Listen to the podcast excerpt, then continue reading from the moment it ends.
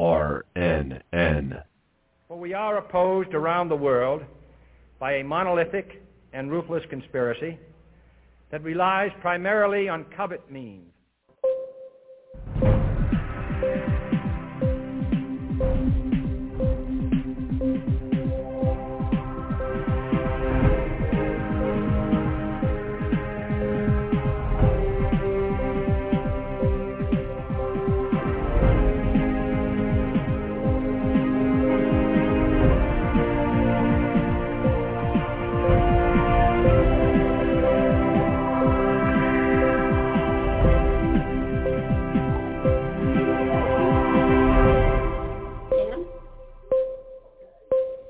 Connecting the Dots with Dan Happel.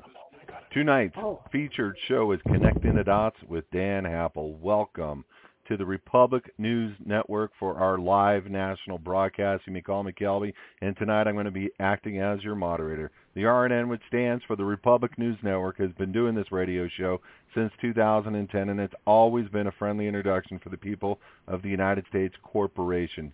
Here we go. It's true. The United States is a federal corporation, and their exclusive jurisdiction is in the District of Columbia. The Republic government was simply a bunch of U.S. citizens that in law don't have access to the Bill of Rights, and they realized they wanted to be Americans as our founders and our law provided each and every one of us. See, we've been hard at work since 2008, and since 2010, we have successfully re-inhabited the original government vacated under Lincoln in 1861. I know. It's hard to understand. Don't worry. We are law-abiding, peaceful Americans and very pro-government, and we love our country. You can consider the Republic members are tired of the corruption that we see every day. See, we found in the law that there is two forms of government here on the land, and we did something about it. We are people. Mothers, fathers, sons, daughters. We have families just like you, we simply found some truths, and now we're sharing these important truths with the rest of the world. So get ready to hear things that sound amazing, and get ready to understand that you too are about to be a part of history. We welcome each one of you to Connecting the Dots with Dan Happel and your Republic if you so choose. But before we go into our broadcast tonight, please bow your head in prayer. Thank you, Lord, so much for the gentlemen that are on this call. Thank you for uh, Dan Happel and all that he does to bring truth uh, to the American people. Father, bless this call, bless the people and our guests, and we thank you in your son's name. Amen. Uh, Mr. Happel, I yield the floor, and all guests have checked in. Well, thank you, Kelby, and um, I, I really am excited about tonight's show because uh, everything that's going on in this country right now points to the deep state and all the issues that are going on legally and right now uh, the issue of borders is really getting a back seat. And I think it's important that we keep that subject in front of the American people. And tonight we've got two gentlemen on this show that are here to do exactly that. Uh, Major General Paul Vallely is uh, has actually put together a paper that he is um, circulating with the Trump administration and uh, it's been in some of the some of the uh, newspapers around the country, uh, and it is the proper use of the U.S. military and the National Guard in protecting our na- our um, our borders under Article 4, Section 4 of the U.S. Constitution. And uh, I think it's just going to be a terrific discussion. Uh, also, uh, I've got a another gentleman who's been on our show before uh, talking about the border issues, and that is Chuck Floyd. And uh, Chuck was uh, one of the original architects of the border security plan that was uh, put forward while uh, still under the Bush administration. And he's got a lot to add to the uh, conversation tonight as well. Uh, so with that, I would uh, first, uh, Paul, I'd like to introduce you to our our listeners. I know a lot of people have heard you on this uh, on this program before, but one of the things that we've talked about is the well-regulated militia and the role of the militia in the founding of our country and how important it is to keep those concepts alive. And uh, I think uh, what I've gotten back as feedback on that is that uh, people are astounded that uh, such a, a major uh, military figure as yourself, and also someone who's been in the uh, let's say the national attention for a very long time, has such a down-to-earth constitutional uh, understanding of what military is is for and what the uh, well-regulated militia is for. Tonight we're going to be talking about the role of the U.S. military in protecting our borders, and uh, with that, I'd like to open it up for uh, for you to just kind of tell our listeners what you've been working on and what your ideas in that regard are. Well, thank you, Dan, and I'm very happy to be back with you again. I know we've tried several times in the last uh, month or so, but uh, I've not been able to come on the show until tonight. So thank you for your invitation. Can you hear me okay? Yeah, I can hear you just great. Thank you. Okay. And uh, okay. Okay. Let's let's uh, go ahead and get get started and explain to our listeners uh, what your idea about protecting our southern border with Mexico uh, uh, kind of how you had formulated a plan sure. that is fully constitutional. Well, I I think if people want to go to our website, standupamericaus.org, uh, they can see the entire plan laid out. It's in there, and you can do a search on it. You can search on Google, uh, or Dan. People can contact me directly, and I'll be happy to send them the plan. But uh, you know, we've uh, we've had a fence of some kind uh, on the on our border going back to the 1800s, uh, whether it's a ranch fence or some fence along a river or whatever. But over the uh, decades, uh, because of what's been happening south of our border, we've had to continue to build that uh, better fence, uh, more extensive fence along the border, uh, to protect uh, America from illegal border crossers, whether they be uh, uh, peddling drugs in America through the cartels, or whether they've been just illegal border crossers coming up as uh, uh, seeking refuge, or just crossing over to work, or whatever the case may be. And so, what uh, President Trump has uh, promised the American people that he would build a wall, but that wall, Dan, is not only a physical wall, but it's also uh, what we call a virtual wall uh, where we have overhead uh, drones, we have uh, aircraft, we have satellite, we have sensors, and so on that can track individuals or vehicles coming in over our southern border. But also we have to keep in mind that our airports and our seaports are borders as well. So in the total context of national security, we have to consider all three of those. And so uh, since I was in special operations for uh, quite a while, and in fact, I'm working on two documentaries right now to produce uh, with Jerry Molen, uh, who produced uh, Dinesh D'Souza's uh, documentaries, you may remember. One is on the border, border control, and what's happening on the border, as well as one uh, on the deep, uh, the deep state, the silent coup. So those are two that we're working on right now. But specifically the border basically says if it is fact a war, and in my opinion, I think in yours, it is a war. It's a war mm-hmm. of, uh, of millions and millions and millions, and I don't know how many kilograms or whatever you want to measure the drugs, the mm-hmm. opiates coming across our country, uh, killing uh, many uh, people. Uh, yes, we create the demand, but we got to stop the supply, and that's the key. And uh, but then you look at uh, 29,000 murders in Mexico last year alone, uh, as we estimated. We know there's a corruption in the Mexican government that working with the cartels. We know we've caught members of Al Qaeda and ISIS coming up from Venezuela uh, into the into the line that uh, goes through Mexico into the United States. Uh, we have uh, a lot of other activities going on which are illegal, illegal. And so when you have that and you have a threat such as drugs, such as the cartels drugs, such as the threat of radical Islamists coming up, then we have a war on our hands. And mm-hmm. uh, and when you have a war, you can't win a war, uh, Dan, by just being on defense. Mm-hmm. That's right. Okay. you're ab- you're absolutely right, and it, it also is a war of ideologies where I think we all recognize that uh, part of this globalist plan uh, to create the New World Order is to erase all borders and make uh, national sovereignty a thing of the past, and, and we can't afford to let that happen. Yeah, that's that's worked real well in Europe, hasn't it? Oh boy, yep. yep those have been sure over to has. Europe to understand what's going on over there. No, we have uh, a duty to our citizens. The government has a duty to our citizens. Our leaders have a duty to our citizens to protect us above and beyond, above and beyond the call of duty, I would say. And we must protect our uh, children that are growing up. We must protect them against drugs, against gangs, against whatever uh, infiltrates into our country. So it is a war across many fronts. Uh, and the point of my paper is that uh, I would create two 20 kilometer uh, zones, what we call secure zones, 20 kilometers south of the border and 20 kilometers uh, north of the border.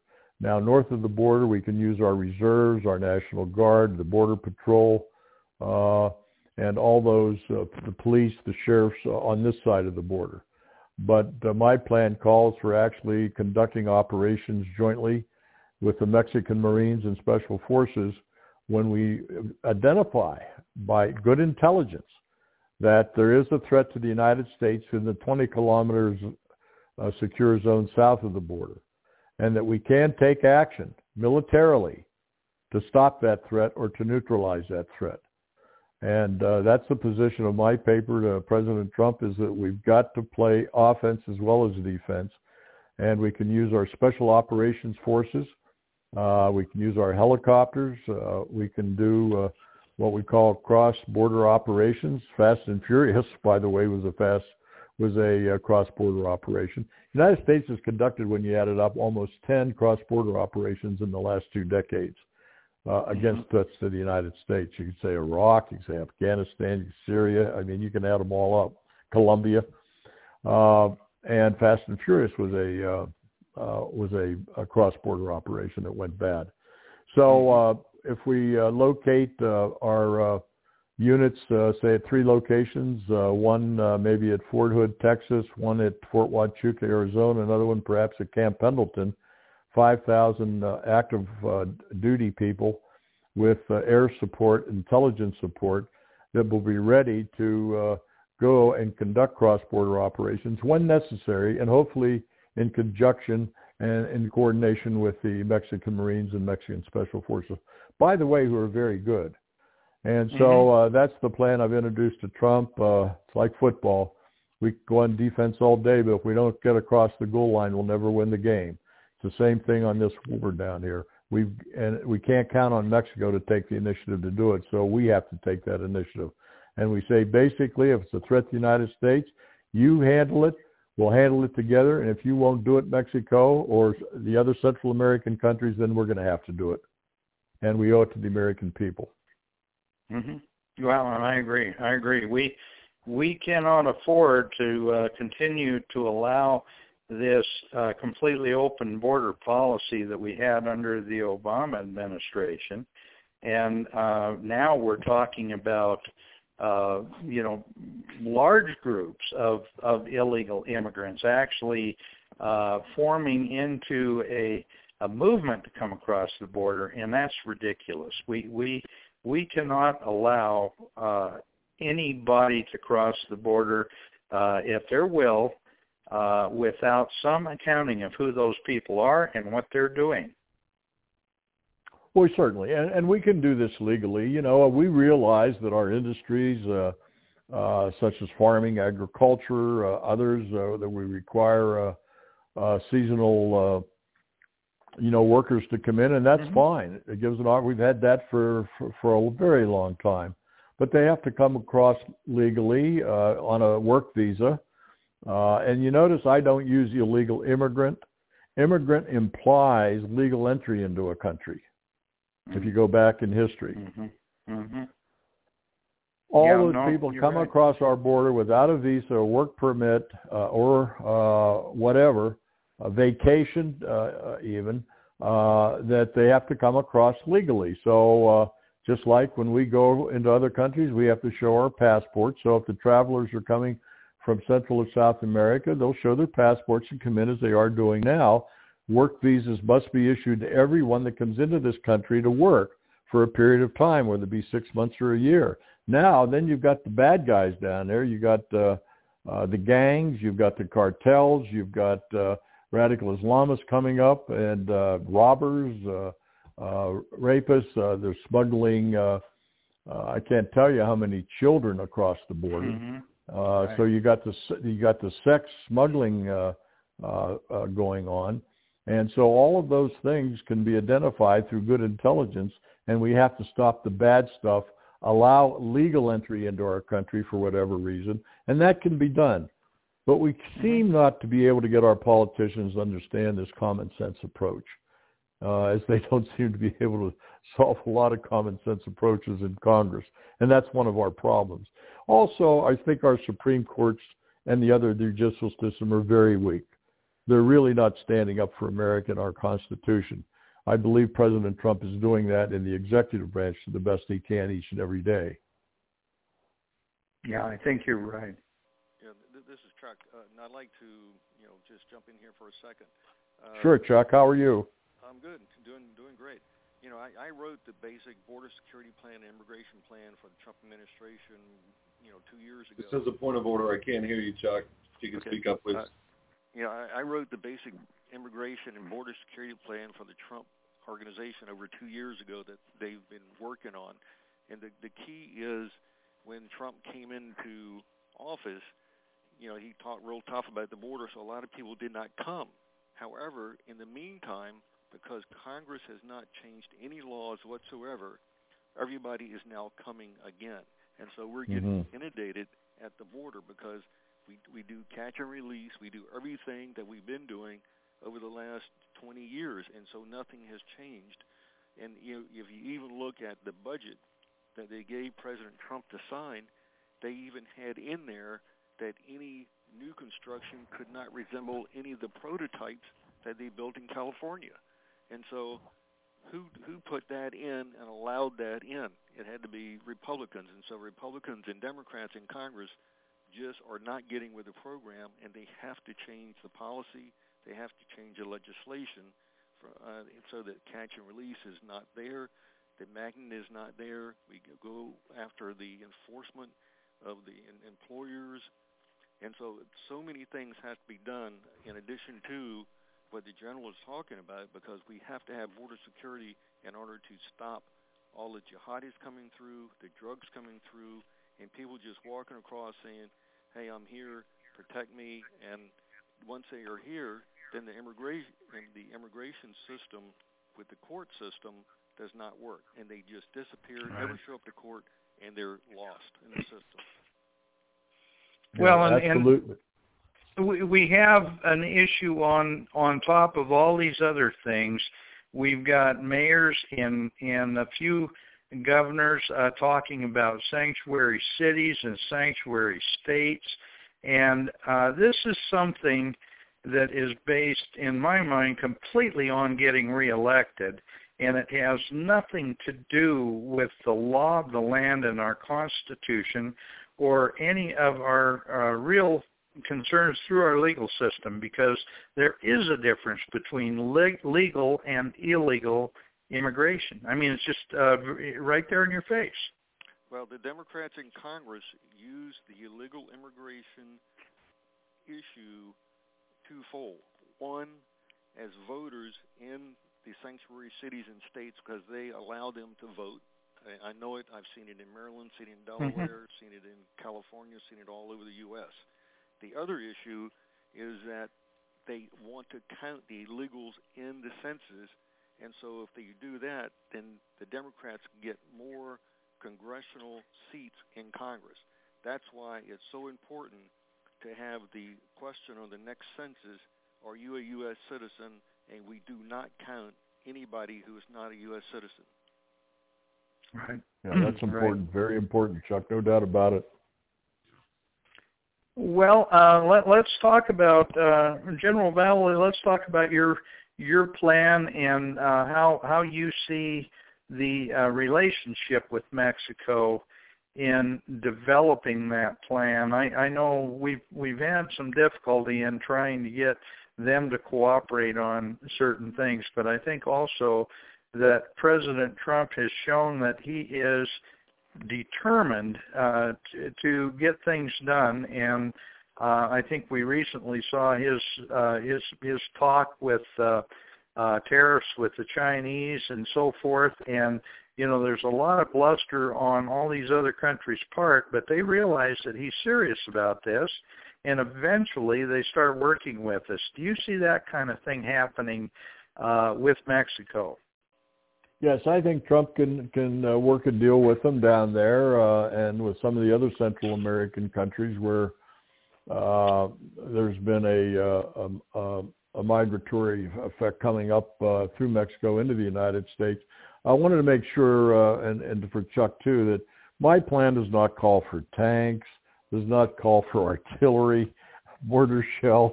I'm not talking about that. I'm talking about covert operations, just like we do overseas very effectively, where we find a target and we work in a joint. Uh, what we have overseas, for example, when I and I was in special operations for 20 years, but we basically have joint counterterrorism centers uh, we have one in Jordan, for example. We have one in Djibouti. We have one in uh, Europe and some other places.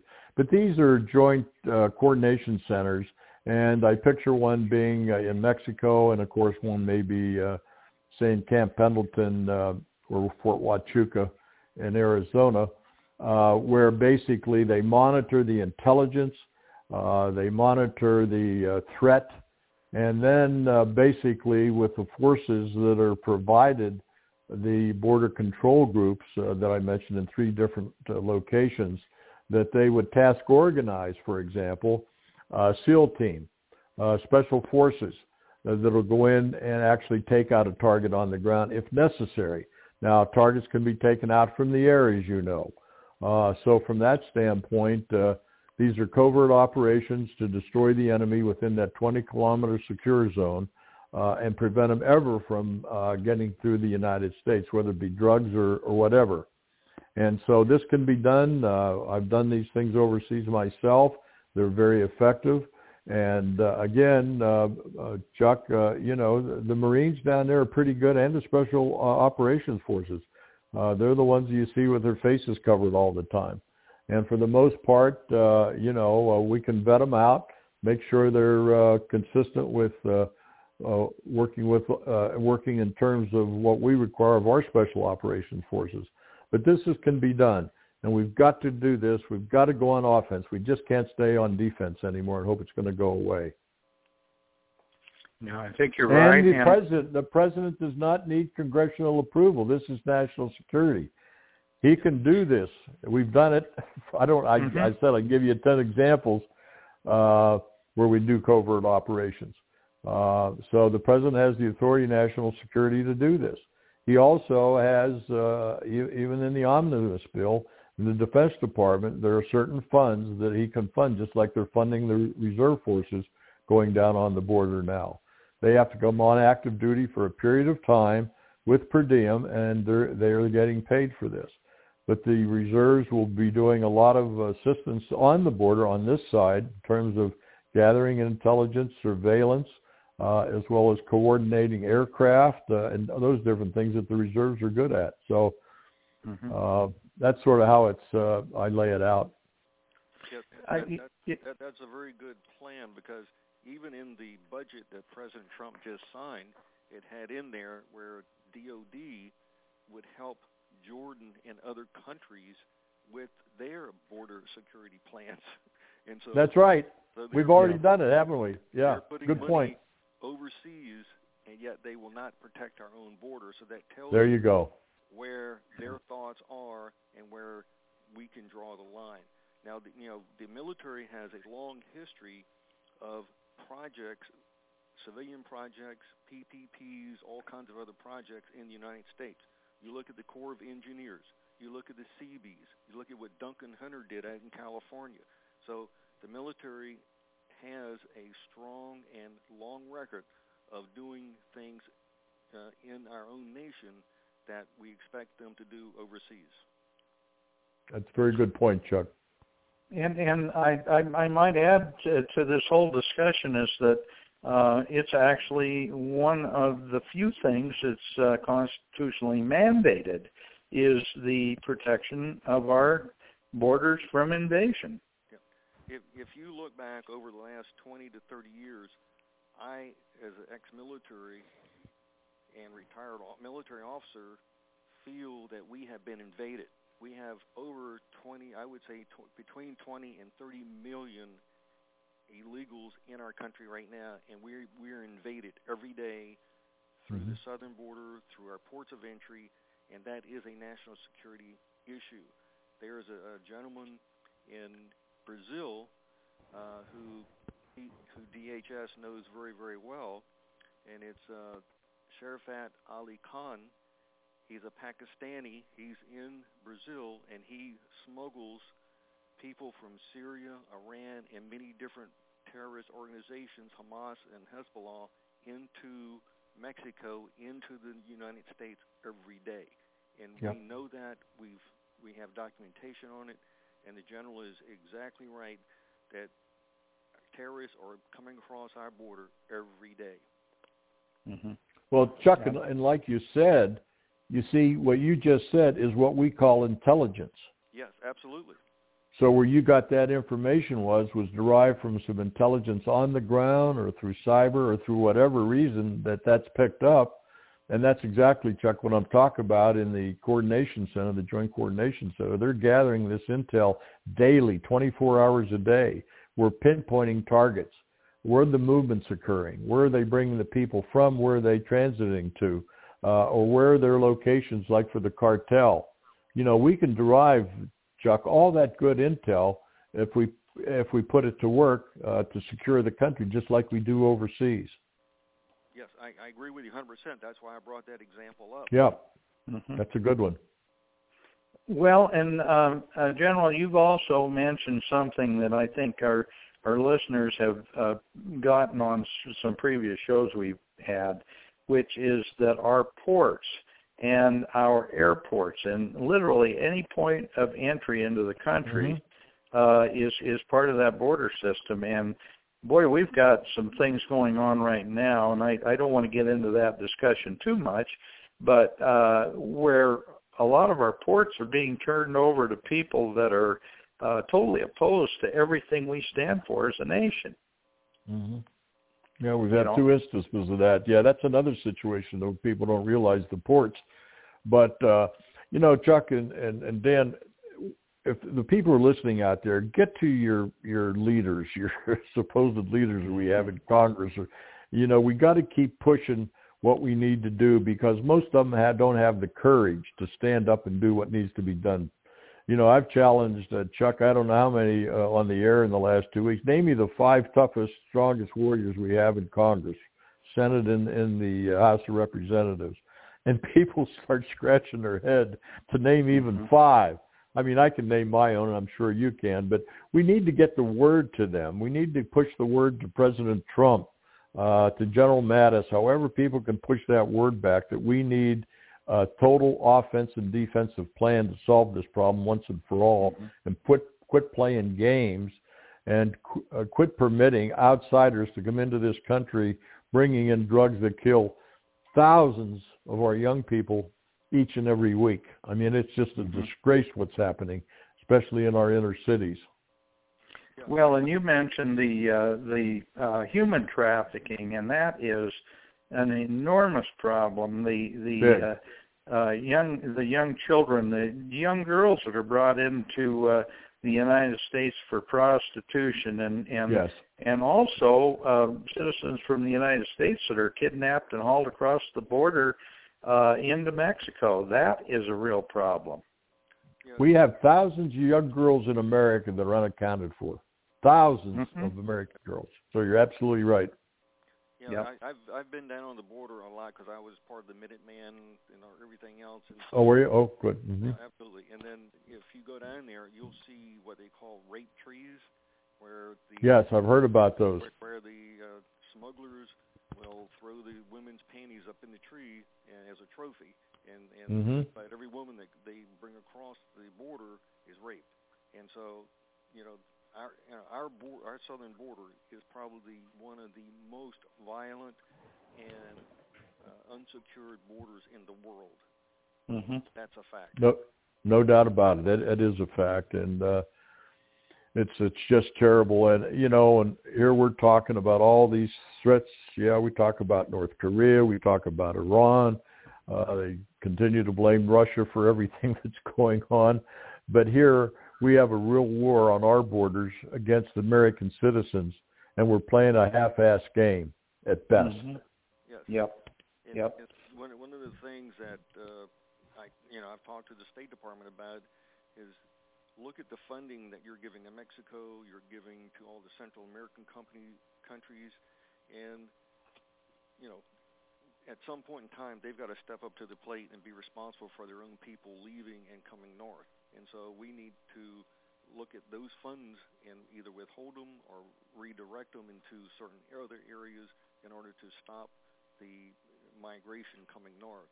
And, you know, you know, you look at the the big band of uh, immigrants that are coming north that has been reported on over the last several weeks, and that you know that facilitate President Trump to get the National Guard on the border. And so these groups tell you know they organize them, they bring them north, and they tell them exactly what to say. And as soon as they hit the U.S. soil, they they say the right words, and then it's a catch and release. Yeah, that's got to be stopped. Whatever happened to that caravan, Chuck, that came up? I I sort of lost uh, Um, uh, any knowledge of whatever happened to that. It fractured. However, there are uh, several thousand that are still on their way, and they've they've fractured into much smaller groups, and but they're still coming. And I would say uh, over the last couple of weeks, uh, there have been uh, probably three or four hundred that have hit the border. Mm-hmm. Well, and and gentlemen, I'd have to make the statement that we start we need to start recognizing treason for what it is and saying absolutely no and and and general you talked about how you can't get a handful of congressmen or senators who uh, really stand up and do the right thing. I think we need to also identify those who intentionally do the wrong thing, and we've got plenty of them, and they need to stand accountable to the American people. Yeah, how do we do it though? I mean, we do it through the elections. Then we bring somebody in. They serve for two years and four years and six years. And there are term limits. Uh, and uh, uh, you know, you just listen to these hearings they had. You know, I chaired the Benghazi Citizens Commission for Benghazi hearing with Admiral Lyons. We gave Trey Gowdy everything he needed to send people to jail. We caught Hillary Clinton in a lie in, in her hearings. We we uh, found uh, uh, what was the Secretary of Defense then uh, uh, from California. Uh, you know who I mean. Caught him in Yeah, a lie. Leon we caught Panetta. yeah Leon Panetta. Uh, Panetta, we caught yeah. uh, we caught the general, the chairman of the Joint Chiefs of Staff, lying when they said we didn't have any assets in the Mediterranean to to rescue those individuals in Benghazi. Absolute lie. We identified 10 different units in the Mediterranean that could have been uh, Air Force, Navy, as well as uh, Special Ops from Spain, from from Italy that could have been brought in for a rescue mission. And so they lied in front of Congress. But here's Trey Gowdy, supposedly this tough prosecutor background. He got to the 10-yard line. He could never take it into the end zone. Nobody was Mhm. ever tried. It's like all these hearings they have. Uh, nothing ever goes anywhere. Yep, that is true. Well, that's uh, that's an indication of the deep state, and the fact is is that um, I think we need to get to the point where we quit playing uh, playing the game on their terms, and we start holding people accountable for their constitutional oath. And I, you know, I really honestly think we should do that, and I think we can in some way, but it's gonna it's gonna be a, a an ugly situation when we finally get there. Well, you know, you look at what's going on at DOJ, FBI now, and you know, you're talking about deep state is very deep, and, and you know, who who's going to go to jail and, and who's going to get Yeah. get uh, Mhm. prosecuted and whatever. But one, one of the things I'd like to suggest that we do, uh, General Vallely, is uh, John, we need to go to John Bolton as the mm-hmm. head of the national sec- uh, security uh, for President Trump. Go to him. Go to Mattis. Uh, we'll we need to go to Mike Pompeo. So we yep. need to go to certain people now that are becoming or in power that have will make a change because President Trump has seen that these other individuals could not do what he wants them to do, and so I think that uh, John John Bolton, Mike Pompeo, and and uh, General Mattis are key people that we've got to get to and talk to uh, with this, and even the uh, Secretary of DHS. I think uh, she would really enjoy having us there to brief her on some of these actions. Well, no, that's exactly uh, right, Chuck. Uh, I'm trying to raise uh, one and a half million now for the documentary on what we're just talking about and get it out by election time. Uh, and so we've written the screen this, or the this uh, film script for it already. And uh, once I get the funds to produce this, uh, uh, we can get finally out to people understand what's going on south of our border uh, because you can't depend, as you know, on our media. To t- they're not telling the story mm-hmm. what's going on south of the border. They're more concerned about the Mueller investigation and what Russia's doing, and all of these other things, staying away from the real underbelly threats that we have to the country. And so we can't depend on them. We don't have the strength in the the people of strength in the Congress that are going to do anything about it.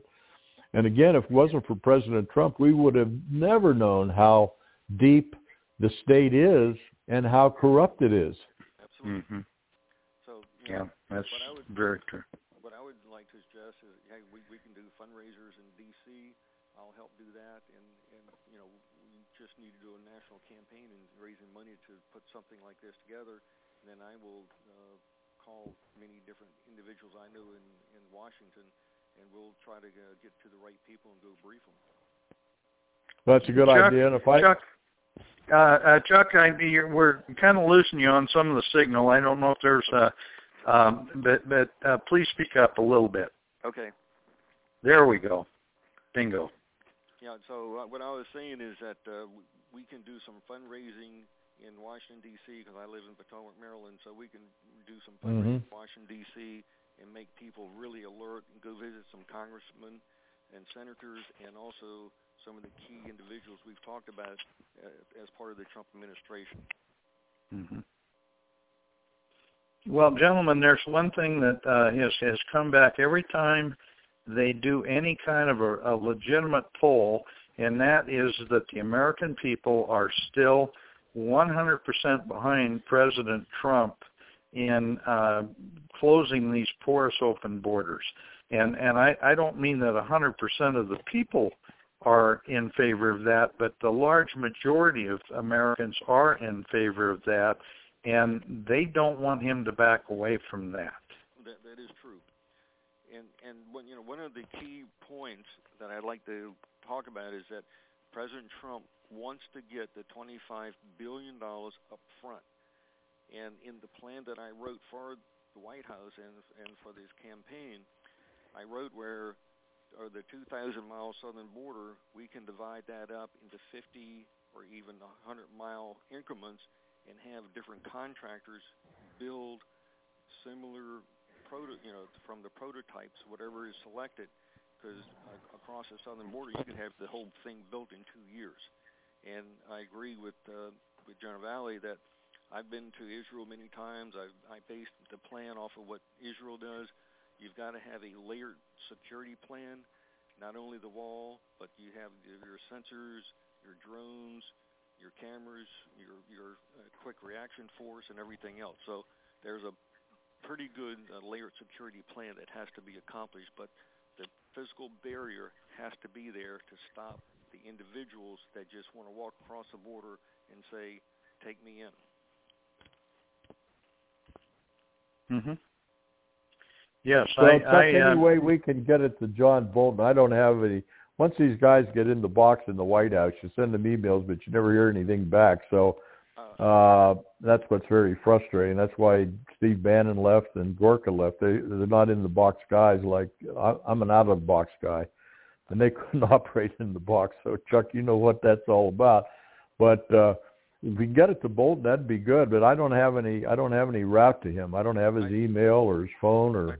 I, I have a route to him, and also Sebastian Gorka I know very well. So good. I, I will get it to them. What I'll do is I'll go on the website, download it, and I'll get it to them.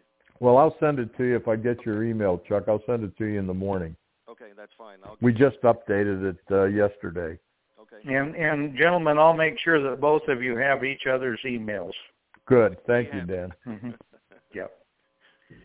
Well, uh, let's let's just talk about how how the uh, the layered system uh, has worked in the past in in uh, in Israel or in locations where they've had a real security problem for a long time, and uh, how that could really do the job in the United States along our border.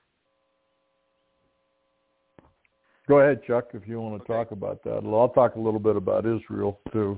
Okay. Um, I, I was on the MFO peacekeeping force in Israel, so I visited Israel a lot. And so w- before they put the fence up, they were getting bombings every day, thousands of people killed. And so you have to have uh, a physical barrier. You have to do the electronics, the, the drones, the cameras, the sensors. And then you also have to have a road so you can monitor who goes there and also the air support with the quick reaction team. Uh, you know, if you look recently, what's been happening uh, in in in the Gaza Strip, uh, nobody's gotten across, but you know they've been uh, they've been causing quite a bit of violence on the other side of the fence. But you know the the fence works, and so uh, the Democrats know the fence works, and that's why they're against it. Yeah, Okay. that's exactly uh, right. I, I went over with the team, uh, General McInerney, myself, and others uh, when when the when the wall had been completed over there. So we went to one of the uh, uh, coordination centers uh, where they have the computers in there, Chuck. And uh, anyhow, we're sitting in there, and they got the monitors and the computers on these different uh, cameras that are on, you know, on the on the uh, uh, fence itself, looking down on both sides, so they can monitor those rows on each side that parallel the fence. So we're sitting in there, and all of a sudden, sudden I heard this bird chirping, and what it was was they programmed into the computer that even if a sparrow flew into that fence or wall, or there was some disturbance at all, it'd start chirping. And so whoever was in that coordination center could hear the chirping, and they knew uh, basically there was a threat uh, at some point along the fence. And then, uh, like you said, they had a uh, quick reaction force then that could be sent as necessary. Uh, so, uh, you know, the Israelis uh, know, knew how to do it. They did it, and it's been very, very effective. So we learned from that. Uh, we've got all the technology to do all those things. The United States and Israel have some of the probably the best drones in the world that you can look down see down 24 hours a day. And you can take out targets identified by intelligence with the drones. We don't have to send in our jets uh, necessarily because they're not massed like a battalion or a brigade, uh, you know, in the armed forces. So these are all relatively small targets, cartel-sized targets.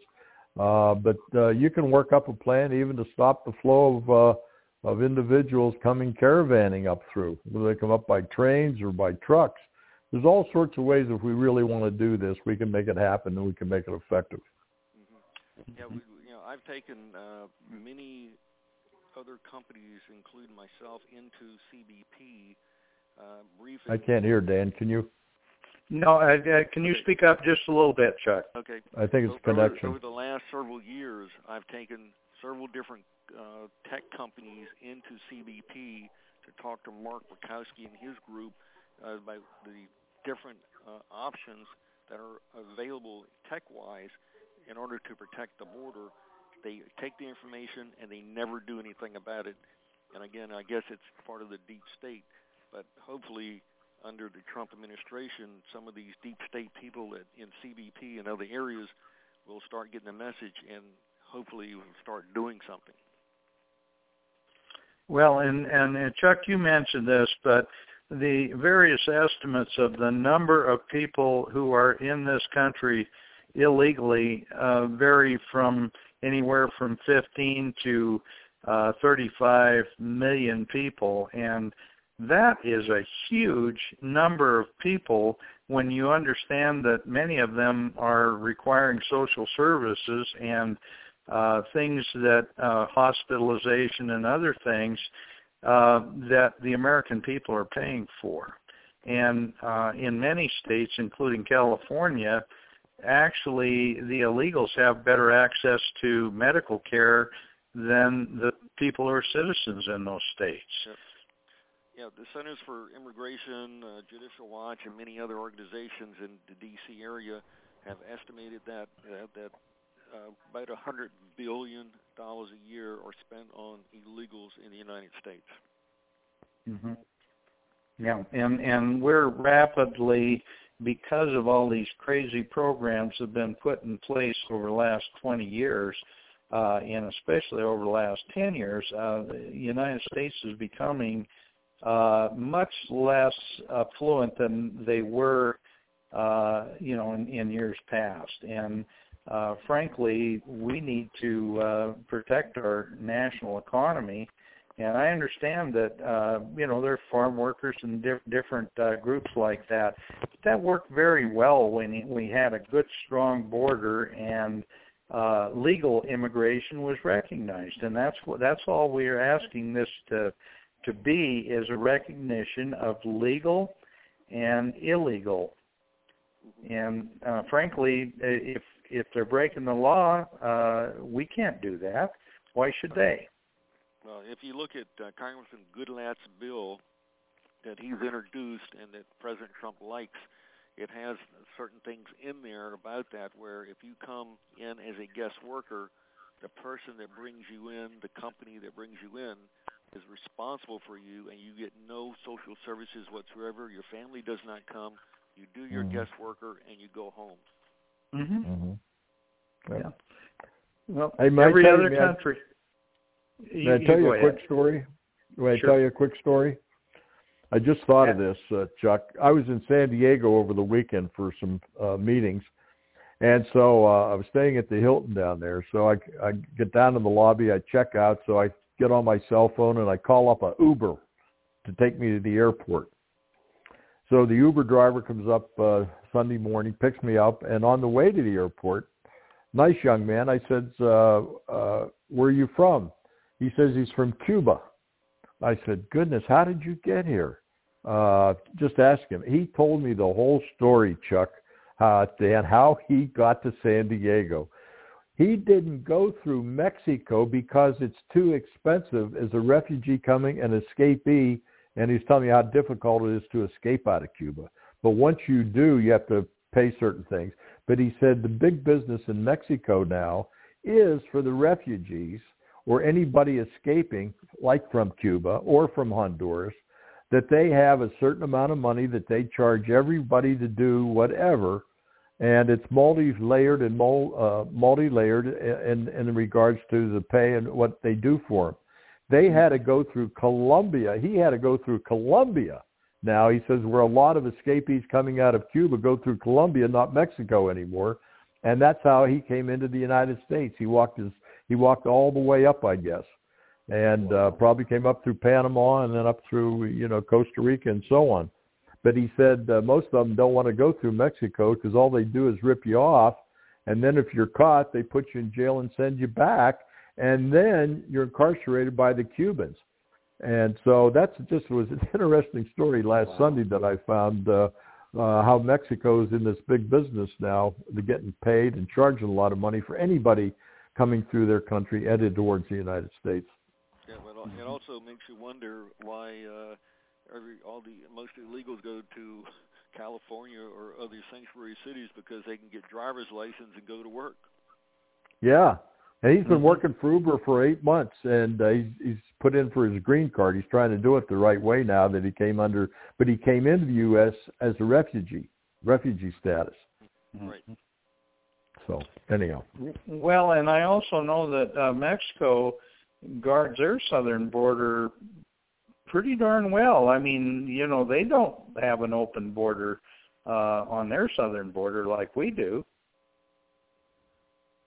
You know, that's No, I- uh that- That's that tells you a whole yeah. lot about Mexico. I you know, and, and Sure. again they they uh they're in the business to uh to get rid of as many citizens, get as many of their people on our on our welfare systems and on our uh job systems because we're a huge source of income for the Mexican government. Yep, Uh, we I've are. been- I've been saying for several years that we, the United States, should have the same exact immigration policy that Mexico has. If we did, we wouldn't have a problem. Yeah. that's very Yeah. true. Yeah. In fact, I think that's, uh, with the exception of maybe Germany and a, uh, a few places have gone completely nuts about uh, the immigration issue. Most countries around the world have a much stricter immigration policy than we do, and nobody says a thing about them. Yeah, exactly right.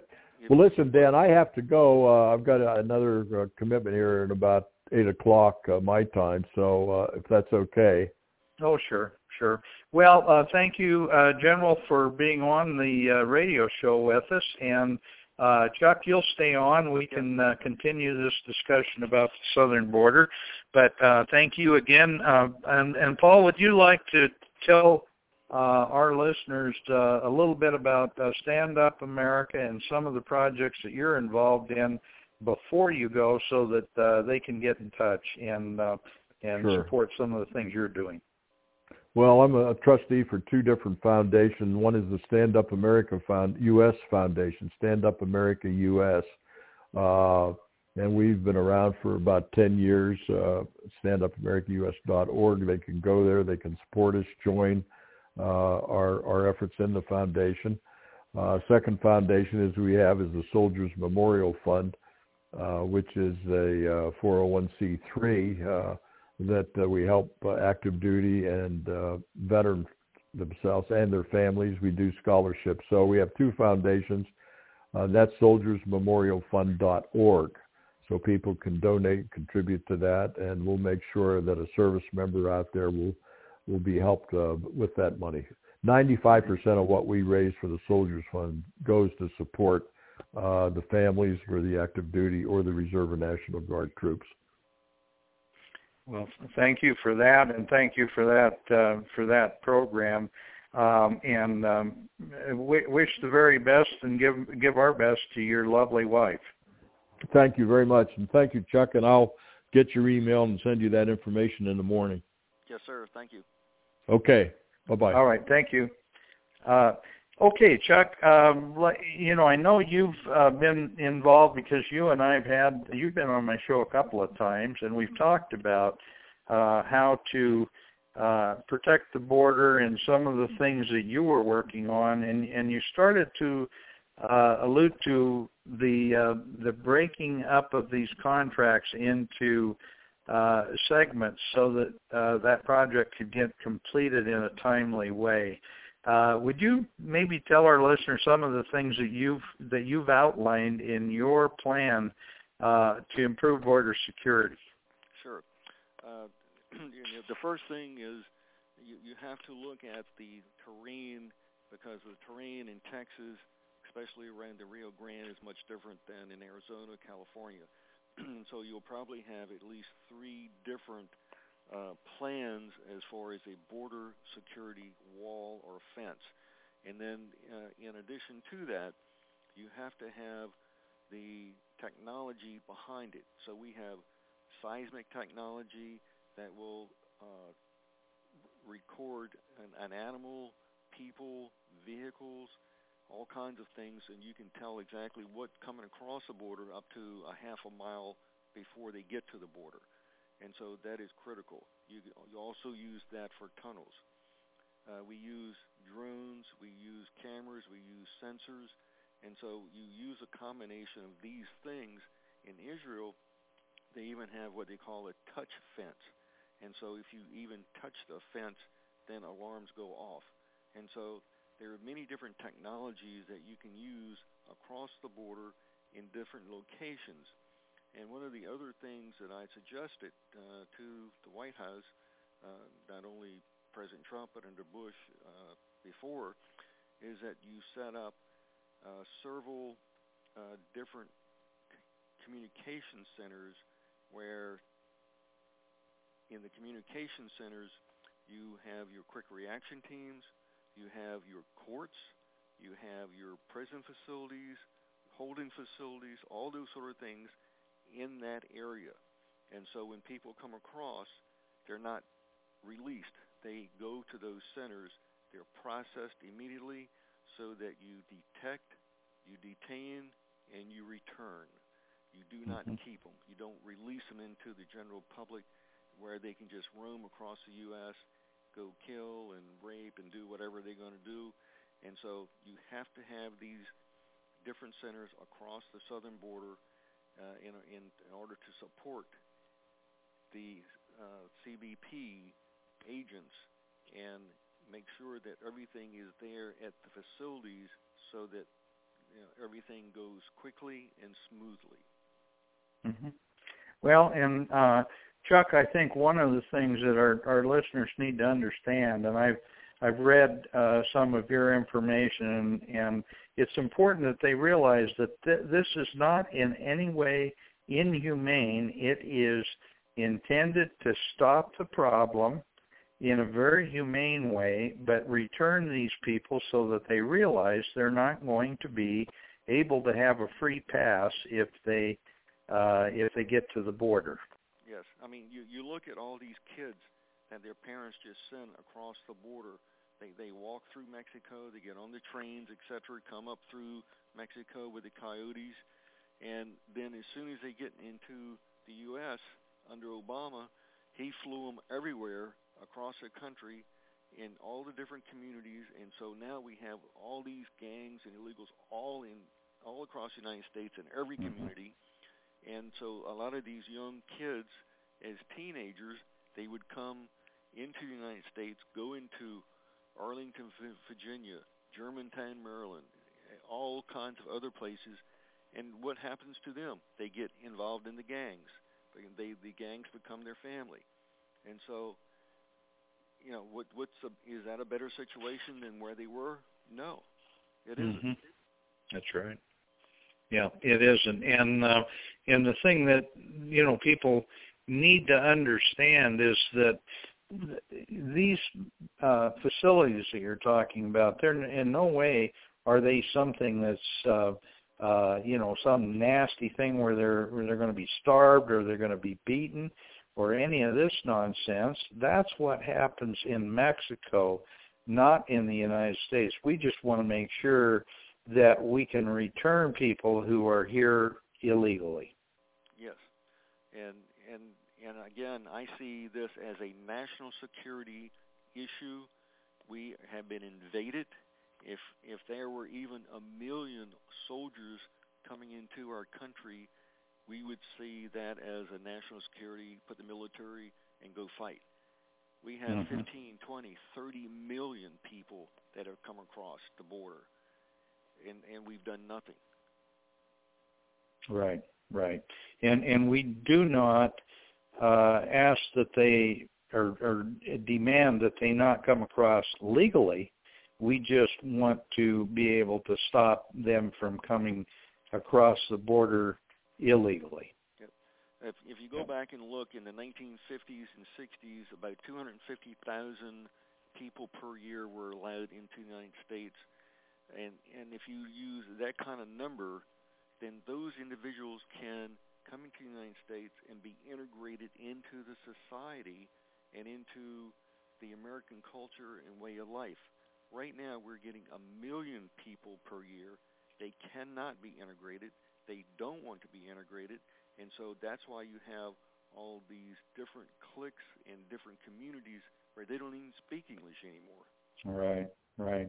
In fact, we're speaking more and more Spanish and and uh, other languages in the United States because uh, our culture is is being diluted so bad. That's right. You look at our culture, you look at the German culture, you look at the culture in Sweden and France, I mean, it's just being atrocious. Mm-hmm. It is. Well, uh, uh, Chuck, we've we've uh, run out of time, but I want to thank you for being our guest on the show. Is there anything that you would like to uh, say in parting to our listeners and uh, let them know ways that uh, they can help with the problem? Uh, well, again, just like uh, General Vallely said, c- contact your congressional leaders, contact your local politicians, talk at different groups, and you know whatever you can do. We're still fighting the fight. It's a long fight. It's a very difficult fight because not only Democrats are totally against what we're trying to do, but you have a lot of Republicans are too. And so we need to see this as a national security issue, as an issue that saves the United States, that we have to go by the Constitution and save America. We cannot keep this up. And so, uh, you know, our, our people uh, all across the United States are suffering due to the drugs, due to the crime, due to the violence. And so mm-hmm. we have to do something about it, and we need to make sure that we elect people who will do something about it and not say something when they're elected, and when they get to Washington, D.C., they do the total opposite. Right, right. Yep, I I couldn't agree more. Well, uh, Chuck, thank you again for being our guest on the show, and um, death to the New World Order. Uh, Kelby, I know you feel that way too. I've, I, we've had enough discussions. I know you feel just that way. Uh, Kelby, uh, uh, I will turn the show back over to you. Ladies and gentlemen, that concludes this week's show with Connecting the Dots with Dan Happel. God bless. Good night. We'll see you next Thursday, 6 p.m. Pacific.